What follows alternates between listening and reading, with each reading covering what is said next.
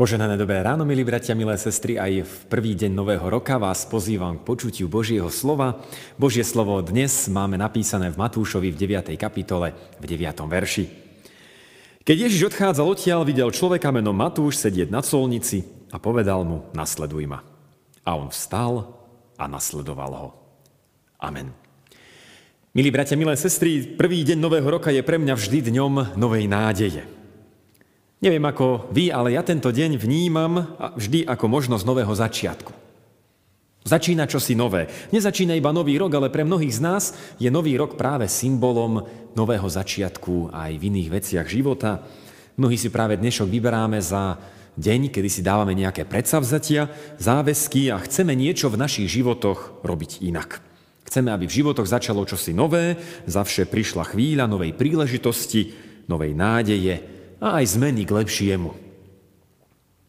Áno, možnosť nového začiatku, milí bratia, milé sestry, to je niečo, čo je veľmi charakteristické v Božom prístupe k nám všetkým. Pán Ježiš nám neprestajne dáva možnosť nových začiatkov. Neustále chce, aby sme sa pokáním a mocou Svetého Ducha stávali novými ľuďmi. Neustále sa znova a znova vydávali na nové cesty viery, zbožnosti a spravodlivého života. Čítali sme o colníkovi Matúšovi, ktorý zažil niečo podobné na vlastnej koži. On žil životom čisto materialistickým. Žil sen, ktorý aj dnes žijú mnohí ľudia, proste mať všetko, čo život ponúka. Dosiahnuť, čo sa v živote dosiahnuť dá, mať dobré zamestnanie, dobré finančné zabezpečenie, pekný dom a všetko, čo sa dá kúpiť za peniaze. Toto všetko Matúš mal a všetko dosiahol, ako colník bol veľmi úspešný. Mal pekný dom, mnoho majetku, ale po duchovnej stránke to s ním bolo veľmi biedne. Nielen, že nemal žiadnych priateľov, ale zanechal aj svoju vieru. Svojim zamestnaním často porušoval Božie pravidlá, vyberal na daní viac, ako bolo treba, podvodom si množil svoje bohatstvo. Židia takými ako on nielen, že opovrhovali, lebo si zapredali vieru a kolaborovali s utláčateľmi, ale pre mrzký zisk zabudli na svojho Boha. To bolo to najvážnejšie, na jeho prikázania.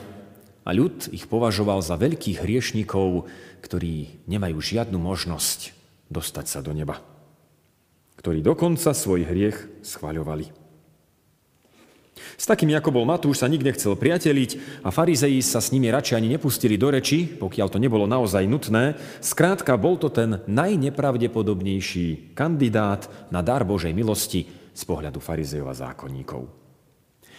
Ale tu pri jeho colnici, tam, kde Matúš pracuje, tam, kde ten jeho život je sústredený, zastane pán Ježiš. A predloží mu tú najnepravdepodobnejšiu ponuku. Povie dve slova. Nasleduj ma. Nasleduj ma. A to nie sú len slova, ktoré, ktoré znamenajú poď za mnou, ale je to ponuka. Ponuka stať sa Ježišovým učeníkom, stúpencom, Takú výsadu od učiteľov zákona dostali len tí najvyberanejší, najperspektívnejší, tí najlepší z najlepších.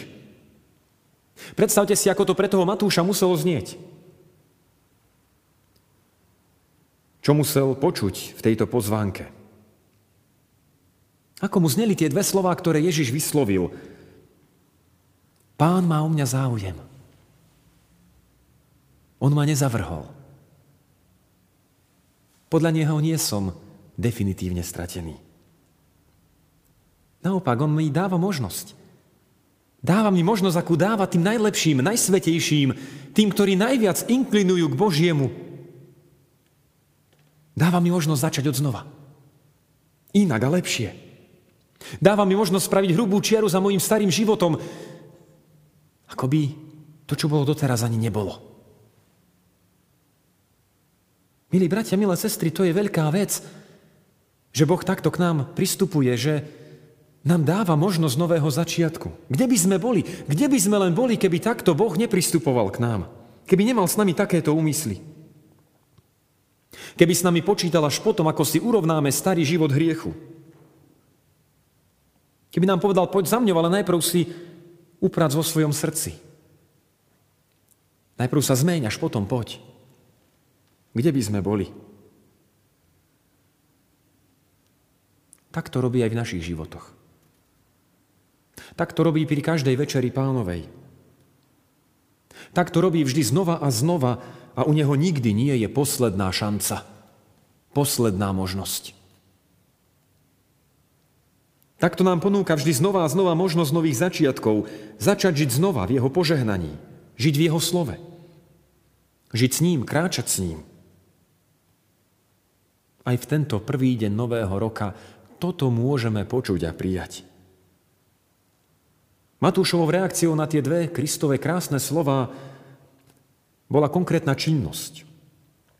On vstal a šiel za Ježišom. Stal, spravil tú hrubú čiaru vo svojom živote a prijal tú možnosť. Zanechal čosi, aby získal čosi lepšie. A to je aj pre nás dnes pánova ponuka. Nasledujme Ježiša. Zdajme sa čohosi, aby sme získali čosi lepšie. Rozíďme sa s hriechom. Opustíme to, čo sa Bohu nepáči. A vážme si to, že Boh je Bohom milosti ktorý vždy dáva novú šancu na nový začiatok. Amen. Pomodlíme sa. Drahý náš nebeský Pane, to, že si Bohom milosti, dávno vieme. Ale neprestáva nás udivovať to, že si Bohom nekončiacej milosti. Že napriek tomu, že sme mnohokrát ťa sklamali a zlyhali v tom, čo sme sami slúbili pred Tebou, Ty znova a znova prichádzaš aby si nám dával možnosť začať od znova. Pane, kde by sme boli, keby si najprv od nás žiadal zmenu žitia? Kde by sme boli, keby si najprv od nás žiadal, aby sme si upratali vo svojich srdciach? Ale ty prichádzaš bez toho, aby si čokoľvek požadoval. Prichádzaš a napriek tomu, že sme toho nie hodní, ponúkaš nám nový začiatok. Ponúkaš nás, nám možnosť s tebou a s tvojou mocou zanechať to staré a vykročiť do toho nového. A to cítim aj v tento prvý deň nového roka.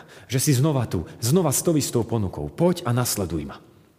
Poď a vykroč do čoho si lepšieho. Pane, ďakujeme ti za túto možnosť. Za to, že v tebe máme možnosť začať znova. A daj, aby sme túto tvoju ponuku stále počuli na novo. Aby nás pozývala do tých malých krokov viery. Aby sa z malých krokov stali veľké. A tak, aby náš život bol stále lepší a lepší. Pane, ďakujeme Ti, že máš takúto nekončiacu milosť. A ďakujeme Ti, že sme ju mohli počuť aj dnes. Nech dokážeme zanechať to staré a ísť za tým novým v Tvojom mene. Amen. thank you